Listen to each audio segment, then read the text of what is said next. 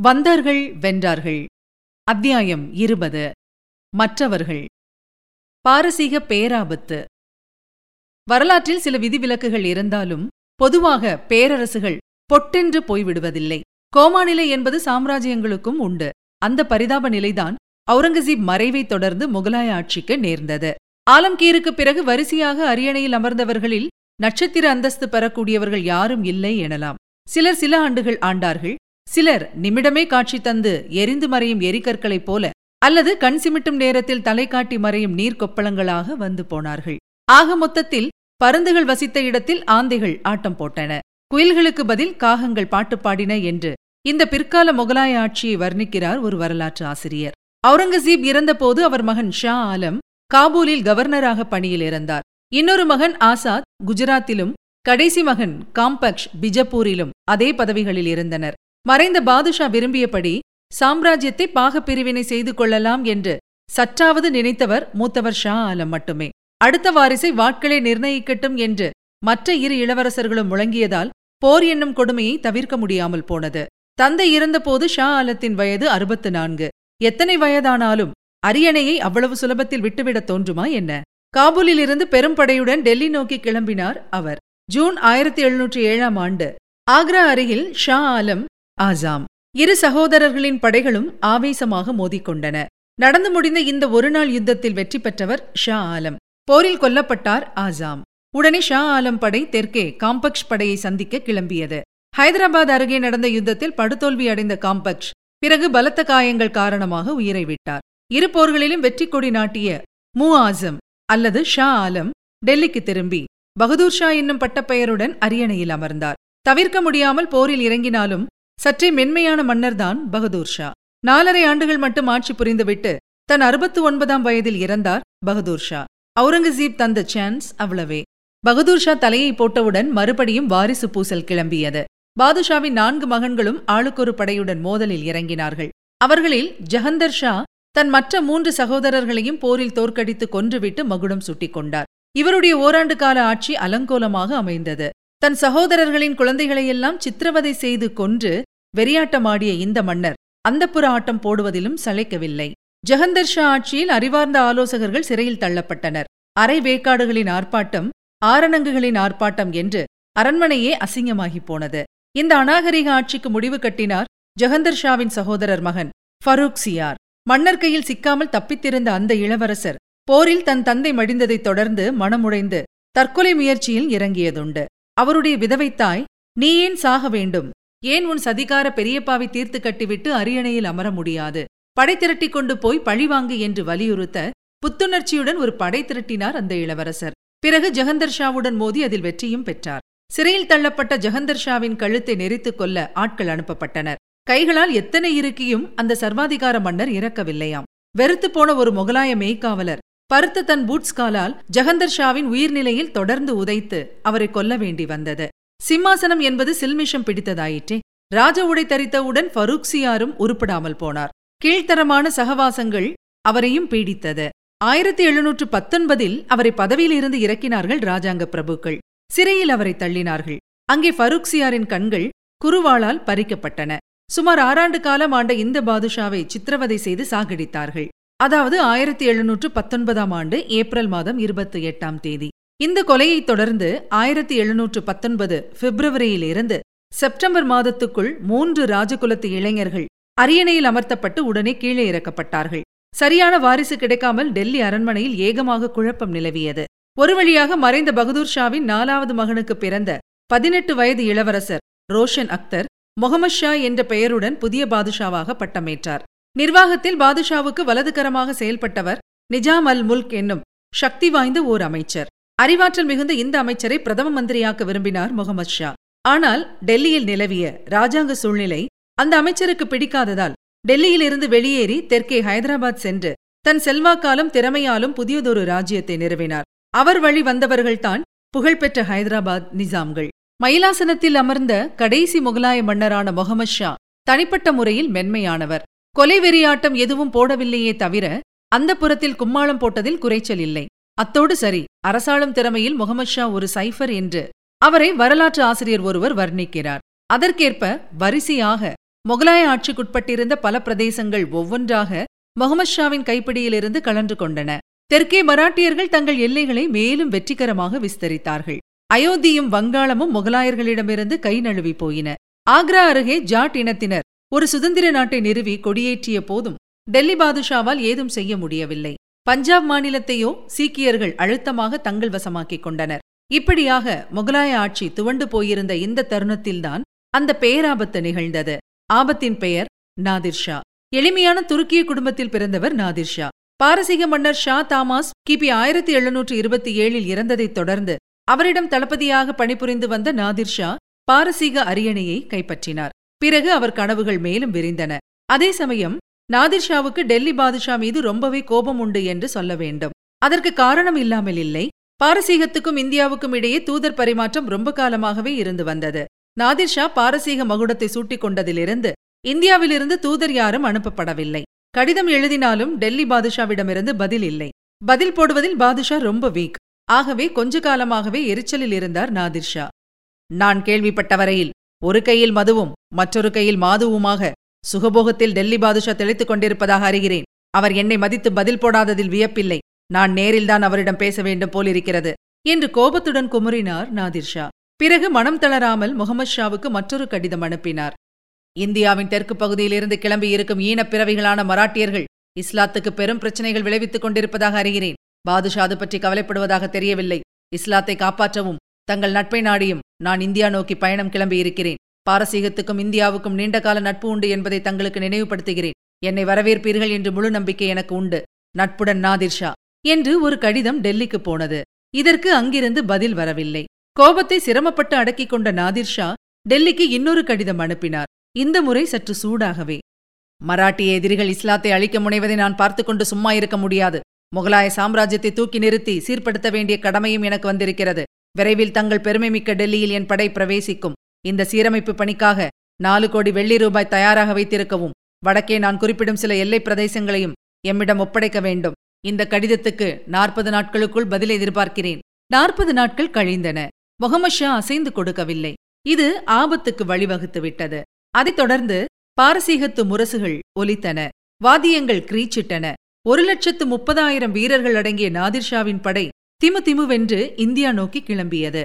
ஒரு ராட்சத மலைப்பாம்பு போல நீண்ட பாரசீக படை கைபர் கணவாயை துரிதமாக கடந்து இந்திய எல்லைக்குள் புகுந்தது. லாகூர் முகலாய கவர்னர் ஜக்காரியா கான் பாரசீக படைக்கு சற்றே எதிர்ப்பு காட்டிவிட்டு பின்வாங்கி பணிந்தார். கவர்னரை மன்னித்து நாதிர் ஷா அவரிடம் செலவுக்கு இருபது லட்சம் ரூபாய் கட்டாய நிதி வாங்கிக் கொண்டார். தொடர்ந்து டெல்லி நோக்கி முன்னேறியது அவர் படை. முகலாய சக்கரவர்த்தி முகமது ஷா படை திரட்டிக் கொண்டு தயார் நிலையில் இருப்பதாக வழியில் செய்தி வந்து சேர்ந்தது. நல்லது. வளையிலிருந்து எலியை துளாவி எடுக்க வேண்டியிருக்குமோ என்று கவலைப்பட்டுக் கொண்டிருந்தேன் என்று சொல்லி இகழ்ச்சியாக புன்னகைத்தார் நாதிர் ஷா. பதிமூன்றாம் தேதி பிப்ரவரி ஆயிரத்தி எழுநூற்று முப்பத்து ஒன்பது டெல்லிக்கு அருகே பாணிப்பட்டுக்கு இருபது மைல் தொலைவிலுள்ள கார்னால் என்னும் ஊரில் பாரசீக படை நுழைந்தபோது அதை எதிர்கொண்டது மூன்று லட்சம் வீரர்கள் அடங்கிய டெல்லி படை. இந்திய போர் யானைகள் மட்டுமே இரண்டாயிரத்துக்கு மேல். முன்னொரு காலத்தில் இந்திய நாட்டுக்கே உரிய யானைப்படையை கண்டு கிரேக்க வீரர் அலெக்சாண்டரே கவலையிலும் குழப்பத்திலும் ஆழ்ந்ததுண்டு. அது பழைய கதை. பிற்பாடு பல நாடுகளில் யானைகள் பரவலாக போரில் பயன்படுத்தப்பட ஆரம்பித்து விட்டதால் நீண்ட கரிய பெரும் சுவராக வழிமறித்த யானைகளின் அணிவகுப்பை பார்த்து நாதிர்ஷா மிரளவில்லை. பதிலடியாக நூற்றுக்கணக்கில் நாதிர்ஷாவின் படையிலிருந்து கிளம்பி பாய்ந்தன ஒட்டகங்கள். அவற்றின் மீது வைக்கோல் கட்டுக்கள் தீச்சுவாலைகளுடன். பரவலாக ஒரு நெருப்பு அலை முன்னேறி வருவது கண்டு யானைகள் மிரண்டு போய் பின்வாங்க அதற்குள் டெல்லி படையை சுற்றி வளைத்த பாரசீக படை முகலாய வீரர்களை துவம்சம் செய்தது. மின்னல் வேகத்தில் வாட்களை இயக்கிய நாதிர்ஷாவின் வீரர்கள் இரண்டே மணி நேரத்தில் இருபதாயிரம் டெல்லி வீரர்களை வெட்டி தள்ளி சாதனை புரிந்தார்கள். எதிர்பார்த்ததை விட விரைவிலேயே சுலபமாக வெற்றி கொடி நாட்டியது பாரசீக படை. நாதிர்ஷா பாசறையில் வெற்றி கழிப்புடன் அமர்ந்திருக்க கூடாரத்துக்கு வரவழைக்கப்பட்டார் தோல்வியடைந்த டெல்லி சக்கரவர்த்தி. புனித குர்ரான் புத்தகம் ஒன்றை மார்போடு அணைத்துக் கொண்டு தடுமாறி வந்து நின்ற அவர் முகத்தில் அச்சம் தெரிந்தது. டெல்லி பாதுஷாவின் மீது பார்வையை செலுத்திய நாதிர்ஷா புத்தகத்தை வைத்துவிட்டு பயப்படாமல் நெருங்கி வரலாம். போர்க்களத்தில் மட்டுமே வாளெடுப்பவன் நான் என்றார். பிறகு டெல்லி மன்னரை அமரச் செய்து நாதிர்ஷா சொன்னதாவது நான் எவ்வளவு கடிதங்கள் எழுதியும் தாங்கள் பதில் போடாதது குறித்து எனக்கு ஆச்சரியமாக இருக்கிறது. ஏன் இப்படி நடந்து கொண்டீர்கள்? இருமுறை தூதுவர்களை அனுப்பினேன். அதற்கும் அலட்சியம் காட்டினீர்கள். ஒருவர் கடிதம் எழுதினால் பதில் போட வேண்டும் என்ற அடிப்படை விஷயம் கூட தங்களுக்கு தெரியவில்லை. உங்கள் நாட்டை பற்றியும் நீங்கள் கவலைப்படுவதாக தெரியவில்லை. என் படை இந்திய எல்லைக்குள் புகுந்த பிறகும் என்னை முறையாக வரவேற்க யாரையும் தாங்கள் அனுப்பவில்லை. இதெல்லாம் பெரும் தவறு என்று தங்களுக்கு ஏன் தோன்றவில்லை? உங்கள் அலட்சியமும் ஆணவமும் தான் என்னை வலுக்கட்டாயமாக இங்கே வரவழைத்தன. கடைசியில் நடந்தது என்னவென்று பார்த்தீர்களா? இப்படி நாம் ரத்தம் சிந்தியிருக்க வேண்டுமா? நாதிர்ஷா சொல்லி நிறுத்த தலை குனிந்து மௌனமாக இருந்தார் முகமது ஷா. பாரசீக மன்னர் தொடர்ந்து கூறினார் சரி நீண்ட பயணமும் அதைத் தொடர்ந்து போரும். எங்கள் வீரர்களை களைப்படைய செய்துவிட்டன. அவர்களுக்கும் எனக்கும் ஓய்வு தேவை. டெல்லியில் ஓய்வெடுத்துக் கொள்வோம். மற்ற விஷயங்கள் பற்றி பிறகு பேசுவோம். கடைசி வரை தலையை தூக்கி நாதிர்ஷாவை நேருக்கு நேர் பார்க்கவில்லை முகலாய மன்னர். வெற்றி படையுடன் ஏறக்குறைய கைதியாக முகமது ஷாவையும் கூடவே அழைத்துக் கொண்டு டெல்லி நகருக்குள் பிரவேசித்தார் நாதிர் ஷா. அச்சத்தில் இருந்த மக்கள் வழியெங்கும் வரவேற்பு தோரணங்கள் அமைத்திருந்தனர். மாடிகளிலிருந்து மலர்கள் வீசினர். செங்கோட்டை அருகே சாந்தினி சவுக் கடைவீதியில் இந்த ஊர்வலம் நுழைந்தபோது நகை வியாபாரிகள் முத்துக்கள் பவளங்கள் மற்றும் விலைமதிப்புமிக்க வைரக்கற்கள் பதிக்கப்பட்ட ஆபரணங்களை நாதிர் ஷாவிடம் பரிசாக தந்துவிட்டு மண்டியிட்டனர். இந்தியர்கள் காக்காய் பிடிப்பதில் வல்லவர்கள்தான். என்ற குறும்பு புன்னகையுடன் அவற்றை ஏற்றுக்கொண்டு குதிரையை செலுத்தினார் பாரசீக மன்னர். அன்று இரவு செங்கோட்டைக்குள் வாத்தியங்கள் முழங்க வான வேடிக்கைகளுடன் நாதிர்ஷாவுக்கு கோலாகலமான வரவேற்பு தரப்பட்டது. விருந்துக்கு முன்னோடியாக மது கிண்ணங்கள் அணிவகுத்தன. எதிரே திறந்த வெளியில் கிரங்கடிக்கும் அழகுடன் அணி சேர்ந்த பெண்கள் நாட்டியம் துவங்கினர். ஒயின் கோப்பையுடன் தன் அருகில் போதையுடன் அமர்ந்திருந்த முகமது ஷாவை ஓரக்கண்ணால் பார்த்துவிட்டு பாடல் ஆடல் போன்ற விஷயங்களில் பாதுஷாவுக்கு நிறைய திறமை உண்டாமே. என்றார் பாரசீக மன்னர். உடனே தன் இடையில் மணிகளை தொங்கவிட்டுக் கொண்டு ஒரு கையில் மதுக்கோப்பையுடன் நாட்டிய பெண்களுக்கு இடையில் புகுந்து தானும் பரிதாபமாக டான்ஸ் ஆட ஆரம்பித்தார். பாபர் அக்பர் மற்றும் அவுரங்கசீப் போன்ற பேரரசர்கள் வழிவந்த முகலாய சக்கரவர்த்தி முகமது ஷா மறுநாளும் விடிந்தது. பயங்கரம் நெருங்கியது. தலைநகரில் கொலை விழா. செழிப்போடும் செல்வாக்கோடும் பெரும் சக்தியாக விளங்கிய இந்திய தலைநகரா இவ்வளவு சுலபத்தில் தன் காலடியில் பணிந்து வீழ்ந்துவிட்டது? என்ற களிப்பில் மூழ்கிய நாதிர்ஷா இரவு போர்வை நகரை மூடியவுடன் சரி ஓய்வெடுப்போம் என்று சொல்லிவிட்டு எழுந்து உள்ளே நடந்தார். டெல்லி அரண்மனைக்குள் அலங்கரிக்கப்பட்ட படுக்கை அறை பாரசீக மன்னருக்காக தயாராக காத்திருந்தது. சுவைத்து மகிழ வெற்றிக்கணி மட்டும் போதுமா? கொஞ்சி தெளிக்க கட்டழகு கிளி ஒன்றும் அவருக்கு தேவைப்பட்டது. வந்ததிலிருந்தே அரண்மனையில் தன் கவனம் கவர்ந்த இந்து அடிமைப்பெண் நூர்பாய் இந்த பாரசீக பருந்தால் படுக்கை அறைக்கு கொத்தி செல்லப்பட்டாள். மதுவும் மாதுவும் மனதை லேசாக்க படுக்கையில் சரிந்து கண்ணயர்ந்தார் நாதிர்ஷா வெள்ளிக்கிழமை காலையும் வெடிந்தது. காத்திருந்த செய்தி திகைப்பூட்டியது. ஜுமா மசூதியில் தொழுகையின் போது மன்னர் நாதிர்ஷாவின் பெயரை முன்வைத்து குத்பா ஓதப்பட்ட போது கூடியிருந்த மக்களிடையே கேலி கூக்குரல்களும் கண்டன குரல்களும் எழுந்தன என்றும் அதைத் தொடர்ந்து செங்கோட்டைக்கு வெளியே சற்று அசந்தர்ப்பமான சூழ்நிலை நிலவுகிறது என்றும் வந்து வணங்கி நின்ற மெய்க்காவலர் மன்னரிடம் சொன்னார். பிறகு தயக்கத்துடன் தரையை பார்த்தவாறு மேலும் தொடர்ந்தார் மெய்க்காவலர். சக்கரவர்த்தி என்னை மன்னிக்க வேண்டும். துரதிருஷ்டசாலியான என்னிடம் தங்களுக்கு சொல்ல நல்ல செய்தி இல்லை. கடைத்தெரு வழியாக செல்லும் நம் வீரர்களை பார்த்து கேடுகட்ட டெல்லி மக்கள் ஏசுகிறார்கள். கிண்டலும் நையாண்டியும் தாங்க முடியவில்லை. பொறுமை மிக்க நம் தளபதிகள் தெருவில் குதிரைகளில் செல்லும்போது அவர்கள் மீது மாடிகளிலிருந்து பெண்கள் குப்பையை குறிப்பார்த்து கொட்டுகிறார்கள். அரிசி இறைச்சி என்று கடையில் எது வாங்கப் போனாலும் நமக்கு மட்டும் தனி விலை. மூன்று மடங்கு அதிகம். தங்கள் ஆணை எதுவும் இல்லாத சூழ்நிலையில் இந்த விசித்திரமான சூழ்நிலையை எப்படி சமாளிப்பது என்று தெரியாமல் கலங்கிப்போய் நிற்கிறார்கள் நம் தளபதிகளும் வீரர்களும். என்று முடித்த மெய்க்காவலர் நாதிர் ஷாவின் காலடியில் வீழ்ந்து உள்ளே நகருக்குள் இருக்கும் நம் வீரர்கள் சில நூறு பேர்தான் நம் பெரும்படை ஊருக்கு வெளியே நிற்கிறது ஏன் டெல்லி மக்களுக்கு தொந்தரவாக இருக்கக்கூடாது என்று தாங்கள் சொன்னதற்காக? என்று புலம்பினார். நாதிர்ஷாவின் கண்கள் லேசாக சிவந்திருந்தன. பொங்கிய கோபத்தை அடக்கிக் கொண்ட அவர் டெல்லி மக்கள் முட்டாள்கள் என்று தோன்றுகிறது வலுக்கட்டாயமாக தண்டனையை வரவழைத்துக் கொள்ள பார்க்கும் இவர்களை வேறு எப்படி அழைப்பது? சரி சற்று பொறுமையோடு இருப்போம். இவர்களுக்கு புத்தி திரும்புகிறதா என்று பார்ப்போம். மறுநாள் தேதி பத்து மார்ச் ஆயிரத்தி எழுநூற்று முப்பத்து ஒன்பது சனிக்கிழமை. விதி மேலும் விளையாடியது. அன்று ஈதுல் ஜூஹா அதாவது பக்ரீத் பண்டிகை நாள். பலியிடுவதற்காக சில பசுமாடுகளை நாதிர்ஷாவின் வீரர்கள் பிடித்துக் கொண்டு போக இந்துக்கள் ஆவேசப்பட்டனர். ஒளிக குரல்கள் ஓங்கின. வீரர்கள் மீது சில கற்களும் விழுந்தன. இதெல்லாம் ஒருபுறம் நடக்க அரிசி வாங்க முடியாமல் நாதிர்ஷாவின் வீரர்கள் தவித்தனர். அரிசி மண்டிகள் வைத்திருந்த இந்துக்கள் கடைகளை மூடிக்கொண்டதுதான் காரணம். கோதுமை வியாபாரம் முஸ்லிம்கள் வசம். அதையாவது வாங்கலாம் என்றால் அந்த கடைகளின் கதவுகளும் முகத்தில் அரைந்தார் போல மூடப்பட்டன. அதைத் தொடர்ந்து இந்துக்களும் முஸ்லிம்களும் இணைந்து நாதிர்ஷா படையெடுப்பை எதிர்த்து ஊர்வலங்கள் நடத்தினார்கள். திடீரென்று மார்க்கெட் பகுதிக்கு போன சில பாரசீக வீரர்களை மக்கள் கூட்டம் அடித்து விரட்டியது. இந்த செய்தி நாதிர்ஷாவுக்கு வந்து சேர அது உண்மைதானா? நேரில் போய் நிலவரத்தை பார்த்துவிட்டு வாருங்கள். என்று சொல்லி ஏழு வீரர்களை அனுப்பினார் பாரசீக மன்னர். போனவர்களில் திரும்பியவர்கள் மூன்றே பேர்தான். உடலெங்கும் காயங்களுடன் உடைகள் கிழிந்த நிலையில் தடுமாறி திரும்பி வந்து சேர்ந்த அவர்கள் மற்ற வீரர்கள் மக்களிடம் மாட்டிக்கொண்டதாகவும் அவர்களை அந்த கூட்டம் உயிரோடு எரித்து விட்டதாகவும் கொடூரமான ஒரு செய்தியை சொன்னார்கள். நாதிர்ஷாவின் உடல் கோபத்தில் அனல் அடுப்பாக மாறியது. மூச்சுக்காற்றின் உஷ்ணம் அதிகரித்தது. வெளியே இருக்கும் நம் படைக்கு தகவல் அனுப்புங்கள். ஊருக்கு உள்ளே வந்து அவர்கள் அணிவகுக்கட்டும். தளபதிகள் எல்லோரையும் என்னை உடனே சந்திக்க சொல்லுங்கள். அதற்கு முன் நானே ஒருமுறை நகரை வலம் சென்று வருகிறேன்.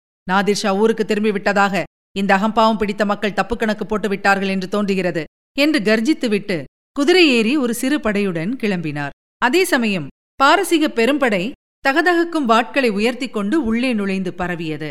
ஆச்சரியம்தான் ஆனால் வெற்றி பெற்ற அந்நிய மன்னர்களின் வழக்கத்துக்கு மாறாக இரண்டு நாட்கள் நாதிர்ஷா பொறுமை காத்தது உண்மை.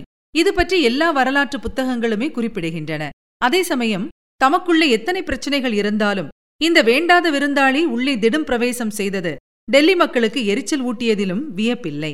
ஒருவேளை பாரசீக முழுப்படையின் அசுர பலத்தை நேரில் பார்த்திருந்தால் மக்கள் அச்சத்துடன் அடங்கி போயிருக்கலாம். கடை வீதிகளில் உதிரிகளாக எதிரிகளை கண்முன்னே பார்த்தபோது மக்களுக்கு பயப்பட தோன்றவில்லை.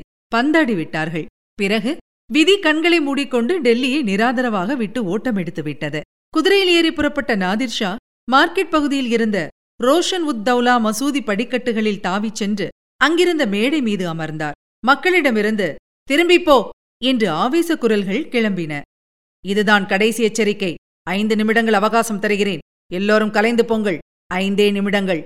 மிகவும் கலவரமான அந்த சூழ்நிலையில் குரலை உயர்த்தி மிகுந்த கோபத்துடன் முழங்கினார் நாதிர்ஷா மக்கள் முகங்களில் பயம் தெரியவில்லை. மாறாக சில அழுகிய பழங்களும் முட்டைகளும் பாரசீக மன்னர் மீது வந்து விழுந்தன. அதையடுத்து அந்த விபரீதம் நிகழ்ந்தது. ஏதோ மாடியிலிருந்து குறிவைக்கப்பட்ட துப்பாக்கியிலிருந்து சீறி வந்த தோட்டா நாதிர்ஷாவுக்கு வெகு அருகில் நின்று கொண்டிருந்த ஒரு இளம் மெய்க்காவலர் மார்பில் ஊடுருவ உயிரிழந்த அந்த வீரரின் உடல் பாரசீக மன்னரின் மடியில் விழுந்தது. வெறியோடு எழுந்து நின்ற நாதிர்ஷா தன் இடையிலிருந்து வாளை உருவினார். கோபாவைசத்துடன் அதை உயர்த்தி பிடித்தார். அதைத் தொடர்ந்து அடித்தொண்டையிலிருந்து வெளிப்பட்ட அவர் குரல் கனத்த பெரும் அருவியின் கர்ஜனையை ஒத்திருந்தது. இந்த வாளை நான் மறுபடியும் முறைக்குள் போடும் வரை பாரசீக படை இந்த கேடுகெட்ட மக்களை ஆசை தீர கொன்று தீர்க்கட்டும். ஆண் பெண் குழந்தை யாரையும் விட வேண்டாம்.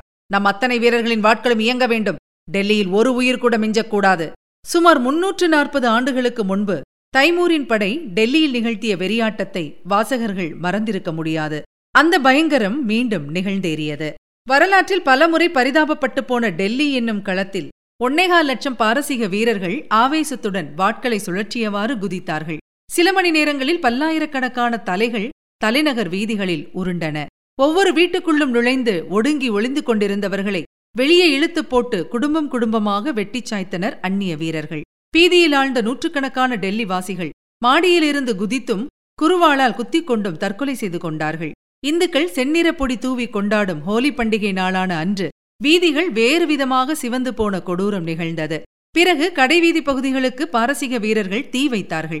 கொழுந்து விட்டெறிந்த தீயில் எதிரி படையினரால் தூக்கிப் போடப்பட்ட இந்துக்களும் முஸ்லிம்களும் ஒன்றாக கதறித் துடித்து இறந்து போனார்கள். யுத்தத்தின் இரத்த சூழ்நிலையில் வழக்கமாக தலை தூக்கும் வெறியும் அங்கே வெடித்தது.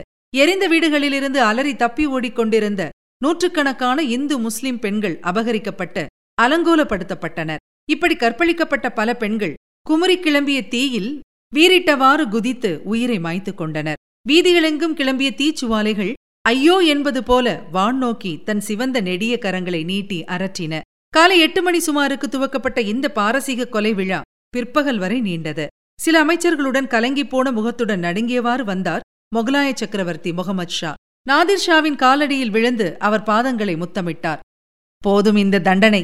என் மக்களை மன்னித்து கருணை காட்டுங்கள் என்று கதறினார். டெல்லி பாதுஷா தன் காலடியில் துவண்டு விழுந்து அழுததை பார்த்த நாதிர்ஷாவின் கோபம் சற்றே தணிந்தது.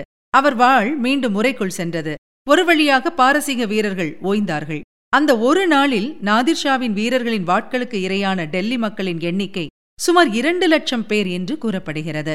நாள் முழுவதும் கொலைவெறியில் இருந்ததாலோ என்னவோ அன்றிரவு படுக்கப்போன நாதிர்ஷாவின் உடல் கொதித்துக் கொண்டிருந்தது என்று கேள்வி. ஐயோ என் உடல் எரிகிறதே! என்று படுக்கையில் புரண்டவாறு பாரசீக மன்னர் அலறி துடிக்க பயந்து ஓடிச் சென்ற அழகி நூர்பாய் ஹக்கீம் அலாவிகான் என்னும் வைத்தியரை அழைத்துக் கொண்டு வந்தாள். தான் தயாரித்த களிம்பை நாதிர்ஷாவின் உடலில் தேய்த்து சிகிச்சை அளித்த அந்த முதியவர் இது என்ன கொலைவெறி ஒரு சிறந்த மன்னனுக்கு அழகாயுது கோபம் என்பது பைத்தியக்காரத்தனத்துக்கு பிறந்தது என்பது உங்களுக்கு தெரியாதா? அப்பாவி மக்களை முதியவர்களை பெண்களை குழந்தைகளை கொல்வது வீரமா? இதுதான் தங்கள் நாட்டு கலாச்சாரமா? என்று துணிவோடு சராமரியாக டோஸ் விட ஆயிரக்கணக்கானவர்களை வெட்டித் தள்ளிய நாதிர்ஷா தட்டுத்தடுமாறி நின்ற இந்த முதியவரின் சுட்டரிக்கும் பேச்சுக்கு முன் தோற்று தலைகுனிந்து தவறுதான் இப்படி நடந்துவிட்டது. உங்கள் ஊர் மக்கள்தான் முதலில் காரணம். இந்த அளவுக்கு தூண்டிவிட்டு விட்டார்கள் என்று சற்றே கூச்சத்துடன் முணுமுணுத்ததாக கூறப்படுகிறது. யுத்தங்கள் நடந்து முடிந்த பிறகு இரு தரப்பினருக்கும் இடையே பல ஒப்பந்தங்கள் போடப்படுவதுண்டு. அதில் திருமண ஒப்பந்தம் ஒன்றையும் சேர்த்துக் கொள்வது அந்த காலத்தில் வழக்கம். அதன்படி மறைந்த அவுரங்கசீப் பாதுஷாவின் பேரன் இஸ்தன் பக்ஷ் அதாவது காம்பக்ஷின் மகன் இந்த இளவரசரின் மகளுக்கும் நாதிர்ஷாவின் மகன் நெசிரில்லா மிர்சாவுக்கும் திருமணம் நடந்தது. எப்படி நடந்தது? நகரெங்கும் குவியலாக கிடந்த உடல்களை அப்புறப்படுத்தி டெல்லி வீதிகளை துப்புரவாக்கிய பிறகு. வசதியான இடம் நிறையவே வரதட்சணை வாங்க வேண்டும் என்று நினைத்த பாரசீக மன்னர் டெல்லி பாதுஷாவிடம் மரியாதைக்கு கூட அனுமதி கேட்காமல் கஜானாவை துடைத்து எடுத்துக்கொண்டு விட்டதாக வரலாறு கூறுகிறது. எழுபது கோடி ரூபாய் தங்க வெள்ளி நாணயங்கள் ஐம்பது கோடி ரூபாய் மதிப்புள்ள நகைகள் பல கோடி ரூபாய் மதிப்புள்ள தங்க தாம்பாளங்கள் நூறு யானைகள் ஏழாயிரம் குதிரைகள் பத்தாயிரம் ஒட்டகங்கள் சுமார் கலைஞர்கள் நூற்றி ஐம்பது பேர் தச்சர்கள் பொற்கொல்லர்கள் என்று ஐநூறு பேர் உச்சக்கட்டமாக பல கோடி ரூபாய் மதிப்புள்ள மயிலாசனம். இப்படி முன்னூற்று நாற்பத்தெட்டு ஆண்டுகள் முகலாய ராஜ பரம்பரை சேர்த்து வைத்திருந்த சொத்து முழுவதும் ஒட்டுமொத்தமாக ஒரே நிமிடத்தில் கைமாறி போய்விட்டது. மிஞ்சியிருந்தது ஒன்றே ஒன்று. அதுதான் விலை மதிக்க முடியாத கோஹினூர் வைரம். கேட்டால் அதை காணோம் எங்கு போனது என்று தெரியவில்லை என்றார் சக்கரவர்த்தி முகமது ஷா சற்றே கலவரத்துடன். ஆனால் வைரம் எங்கும் போகவில்லை? மிக அருகிலேயே. முகலாய பாதுஷாவின் தலைப்பாகைக்குள் ஒளிந்து கொண்டிருக்கிறது. சரேல் என்று ஒரு ஊகம் நாதிர் ஷாவின் மூளையில் பாய்ந்து ஊடுருவியது. தன் எதிரில் நடுங்கி நின்று கொண்டிருந்த டெல்லி சக்கரவர்த்தி முகமது ஷாவிடம் விடைபெற்றுக் கொண்ட நாதிர் ஷா திடீரென்று. பாதுஷா அவர்களுக்கு ஒரு விஷயம் சொல்ல மறந்துவிட்டேன். நெருங்கிய இரு நண்பர்கள் பிரியும்போது தலைப்பாகைகளை மாற்றிக்கொள்வது எங்கள் நாட்டு சம்பிரதாயம் என்றார் புன்னகையுடன். மறுகணம் தானாகவே முகமது ஷாவின் தலைப்பாகையை எடுத்துக்கொண்டு தன் தலைப்பாகையை அவருக்கு அணிவித்தார். நாகரிகம் நாசூக்கு எல்லாம் காட்ட தேவையில்லை என்று முடிவு கட்டிய பாரசீக மன்னர் தன் வசம் வந்த தலைப்பாகையை அங்கேயே கழற்றி பார்க்க பளீரென்று மின்னலடித்தவாறு கீழே விழுந்தது கோஹினூர் வைரம். இந்த ஒரு வைரத்தைக் கொண்டுதான் எப்படியோ மிச்ச சொச்ச வாழ்க்கையை சமாளிக்க வேண்டும் என்று டெல்லி சக்கரவர்த்தி நினைத்திருக்க கூடும். அந்த ஆசையும் நிராசையாகிப் போனது. ஏமாற்றமும் வைரத்தின் ஒளியும் தாக்க தலையை குனிந்து கொண்டு பரிதாபமாக அமர்ந்திருந்த முகலாய பாதுஷாவிடம் ஓ இதுதான் நான் கேள்விப்பட்ட வைரமா? சரி நான் கிளம்புகிறேன். நம் மதத்துக்கும் மண்ணுக்கும் எப்போது ஆபத்து வந்தாலும் உதவிக்கு உரிமையோடு இந்த நண்பரை தாங்கள் கூப்பிட்டு அனுப்பலாம். உடனே வருவேன் என்று புன்னகையுடன் சொல்லிவிட்டு நடந்தார் நாதிர் ஷா. ஐம்பத்தேழு நாட்களுக்கு டெல்லியில் ஆர்ப்பாட்டமாக தங்கியிருந்த இந்த பாரசீக நாட்டு அரசர் நாதிர் ஷா ஊருக்கு எடுத்துக்கொண்டு போகாமல் விட்டுவிட்டு போனது ஒன்றை மட்டுமே. டெல்லியில் தங்கியிருந்த நாட்களில் தன்னை மகிழ்வித்த அடிமைப்பெண் நூர்பாயிடம் தன் மனதை பறிகொடுத்த நாதிர் ஷா அவளை தன்னுடன் அழைத்துக் கொண்டு போக விரும்பினார். நான் வரமாட்டேன். தயவு செய்து என்னை கட்டாயப்படுத்தாதீர்கள். நான் இந்த மண்ணிலேயே சாக விரும்புகிறேன் என்று அந்த பேரழகி நாதிர் ஷாவின் காலில் விழுந்து புரண்டு அழவே மிகவும் மனமிழகி போன மன்னர் நூர்பாயை ஆதரவோடு தூக்கி நிறுத்தி சரி உன் விருப்பம் என்று சொல்லிவிட்டு விடைபெற்றுக் கொண்டதாக ஒரு குட்டித் தகவல் உண்டு. மிஞ்சியது வெறும் நினைவு. வாழ்முனையை உபயோகித்தோ அல்லது வாரிசாக இருந்த ஒரே காரணத்தினாலோ சிறுமதியாளர்கள் அரியணையை கைப்பற்றி ஆட்சியை அலங்கோலப்படுத்திய அவலங்கள் வரலாற்றில் நெடுகவே உண்டு. இத்தகைய கரும்புள்ளிகளின் தனிப்பட்ட சீரழிவையும் மீறி சில சமயங்களில் சாம்ராஜ்யங்கள் சுதாரித்துக் கொள்கின்றன. ஆனால் மக்கள் நலனை மதிக்காமல் மதிக்கெட்டுப் போய் ஆட்டம் போடும் கேடுகெட்ட தலைவர்கள் தொடர்ந்து வரிசையாக வந்து தொலைக்கும்போது நாடும் தள்ளாட்டம் போடுகிறது. கூடவே அந்த சாம்ராஜ்யத்தின் மறைவுக்கு வரலாறு இரங்கற்பா படிக்கும் தவிர்க்க முடியாத நாளும் வெகு விரைவிலேயே வந்து சேர்கிறது. இந்தியாவை பந்தாடி விட்டு திரும்பிச் சென்ற நாதிர்ஷா எட்டாண்டுகள் கழித்து ஒரு பாரசீக கொலையாளியின் தனிப்பட்ட குருவாளுக்கு பலியானார். அவர் விட்டுவிட்டு போன அகமது ஷா அப்தாலி என்னும் புலி பதினாறு அடி பாய்ந்தது. நாதிர்ஷாவின் பிரதம தளபதிகளில் ஒருவர் அப்தாலி. எஜமானின் மறைவுக்குப் பிறகு ஆப்கானிஸ்தானில் காபூல் கண்டஹார் பகுதிகளை வளைத்து போட்டு ஆட்சி அமைத்தார் அந்த வீரர். ஏற்கனவே நாதிர்ஷாவுடன் டெல்லிக்கு வந்து ருசி கண்ட அந்த புலி தன் பங்குக்கு இந்திய மண் மீது குறிவைத்தது ஆயிரத்தி எழுநூற்று நாற்பத்தி எட்டாம் ஆண்டு ஆரம்பித்து ஆயிரத்தி எழுநூற்று அறுபத்து ஒன்று வரை ஐந்து முறை இந்தியாவுக்கு படையெடுத்தார் அப்தாலி. ஆயிரத்தி எழுநூற்று நாற்பத்தி எட்டாம் ஆண்டில் பன்னிரண்டாயிரம் வீரர்கள் அடங்கிய படையுடன் இந்தியாவில் நுழைந்த அவரை முகலாய பாதுஷா. முகமது ஷாவின் வாரிசான அகமது ஷாவின் படை சமாளித்து துரத்தி அடித்தது ஆயிரத்தி எழுநூற்று ஐம்பதில் மறுபடியும் இந்திய எல்லைக்குள் நுழைந்த அப்தாலி பஞ்சாப் பிரதேசத்தை வெற்றிகரமாக கைப்பற்றினார். அவரது அடுத்த படையெடுப்பில் காஷ்மீர் ஆப்கானியர் வசம் வீழ்ந்தது. முகமது ஷா இறந்த பிறகு தன் இருபத்தி இரண்டு வயதில் அரியணை ஏறிய அகமது ஷா ஒழுக்கக்கேட்டின் மறு உருவமாக திகழ்ந்தார். அவருடைய தாய் உதாம்பாய் மோசமான பெண்மணி. ஜாவித் கான் என்ற ஒரு அலியுடன் கும்மாளித்த அந்த பெண்மணி அகமது ஷாவையும் அந்த புறத்தில் இழுத்து போட்டாள். அங்கிருந்து பாதுஷா மீளவே இல்லை. அமைச்சர்களும் பிரதானிகளும் மன்னரை சந்திக்க அனுமதி கிடைக்காமல் தவித்தனர். அந்த புறத்தில் தனக்கென்று ஒரு அரியணையை போட்டுக்கொண்டு பொய்யாரமாக அமர்ந்து கொண்டிருந்த அந்த அலியிடம்தான் மனுக்களை தந்துவிட்டு திரும்ப வேண்டிய நிலை. அறிவு இழந்த மன்னர் ஆட்டம் போட்ட அலி. இவர்களின் ஆர்ப்பாட்டம் கண்டு நெஞ்சு பொறுக்காமல் போன அரசவை பெரியவர்கள் அதிரடி புரட்சிக்கு பச்சை கொடி காட்டினார்கள். இமாத் உல் முல்க் என்னும் அதிகாரியின் தலைமையில் ஒரு சிறுபடை அந்த புறத்தில் நுழைந்தது. சல்லாபத்தில் இருந்த மன்னர் அகமது ஷாவை இழுத்துக்கொண்டு வந்து சிறையில் தள்ளி முதல் வேலையாக அவர் கண்களை குத்தி குருடாக்கினார்கள். தலையை சீவாமல் விட்டால் அடுத்தபட்ச தண்டனையாக கண்களை தோண்டி எடுத்து விடுவது அந்த காலத்தில் வழக்கமாக இருந்தது. பார்வையிழந்தவர்களுக்கு என்ன திறமை இருப்பினும் அவர்கள் பதவி போரில் இறங்க மாட்டார்கள் என்பதால்.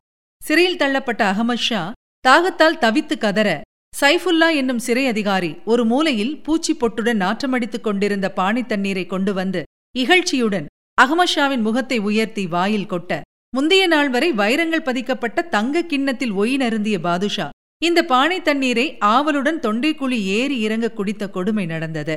இப்படி தன் ஒன்றுவிட்ட சகோதரரை சிறையில் தள்ளிவிட்டு அரியணையில் அமர்ந்தவர் இரண்டாம் ஆலம்கீர். பெயருக்குத்தான் அரசர். நடந்தது என்னவோ அதிகாரி இமாத்துல் முல் காட்சி இந்த அதிகாரியின் இரும்பு பிடியிலிருந்து கலற்றிக் கொள்ள பார்த்த ஆலம்கீர் ஆயிரத்தி எழுநூற்று ஐம்பத்து ஒன்பதில் பதவியிலிருந்து அகற்றப்பட்டு கொலை செய்யப்பட்டார். அவருக்கு பிறகு ஆட்சிக்கு வந்தார் இரண்டாம் ஷா ஆலம். இவரும் வெறும் பொம்மையே. அந்த நேரம் பார்த்து ஆப்கானி அப்தாலி மறுபடி படையெடுக்க பதவி இழந்த ஷா ஆலம் பன்னிரண்டு ஆண்டு காலம் பரதேசியைப் போல தெரிந்தார். வலுவாக வளர்ந்திருந்த மராட்டியர்களின் உதவியை கோரினார். மனமிறங்கிய மராட்டியர்கள் அந்த பரிதாப பாதுஷாவை ஆயிரத்தி எழுநூற்றி எழுபத்தி இரண்டில் டெல்லி அரியணையில் அமர்த்தினார்கள். காலத்தின் கோலம். பாவம். ஷா ஆலம். அரண்மனை காவல் அதிகாரி குலாம் காதிர் என்பவனால் அவருக்கு நேர்ந்த கொடுமைகளை வார்த்தைகளால் வர்ணிக்க முடியாது. இது நடந்தது ஆயிரத்தி எழுநூற்றி எண்பத்தி எட்டில். யார் கட்டுப்பாட்டிலும் இல்லாமல் போய்விட்ட அரண்மனைக்குள் நிராதரவாக நடுங்கிக் கொண்டிருந்த பாதுஷாவை புரட்டி எடுத்து சித்திரவதை செய்தான் இந்த அதிகாரி. பாதுஷாவை நிர்வாணப்படுத்தி சவுக்கால் அடித்து கண்களை தோண்டி எடுத்து உதைத்து மிதித்து மேலும் இந்த மனித மிருகம் மன்னருக்கு நிகழ்த்திய சித்திரவதைகள் எழுத முடியாத அளவுக்கு கேவலமானவை.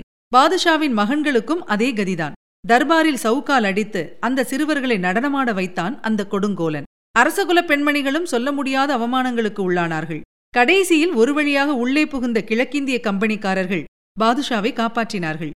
ஆயிரத்தி எண்ணூற்று ஆறில் ஷா ஆலம் இறக்க அவர் மகன் இரண்டாம் அக்பர் ஷா அரியணையில் அமர்த்தப்பட்டார். இந்த காலகட்டத்தில் முகலாய சாம்ராஜ்யத்தின் எல்லைகள் அரண்மனையின் நான்கு சுவர்கள்தான். வெளியே முழுமையாக இந்தியா கைமாறி போய்விட்ட நிலை. வறுமையில் வாடிய முகலாய சக்கரவர்த்திக்கு கிழக்கிந்திய கம்பெனி உதவித்தொகை அளித்து பின்னணியில் நாட்டை ஆண்டது. ஆயிரத்தி எண்ணூற்று முப்பத்தி ஏழில் அக்பர் ஷா இறந்தவுடன் ஆட்சிக்கு வந்த இரண்டாம் பகதூர் ஷா தான் முகலாய சாம்ராஜ்யத்தின் மிக கடைசி சக்கரவர்த்தி. முகலாய சாம்ராஜ்யத்துக்கு முற்றுப்புள்ளியாக வந்தமர்ந்த பகதூர் ஷா மென்மையானவர் மிகச்சிறந்த கவிஞர்.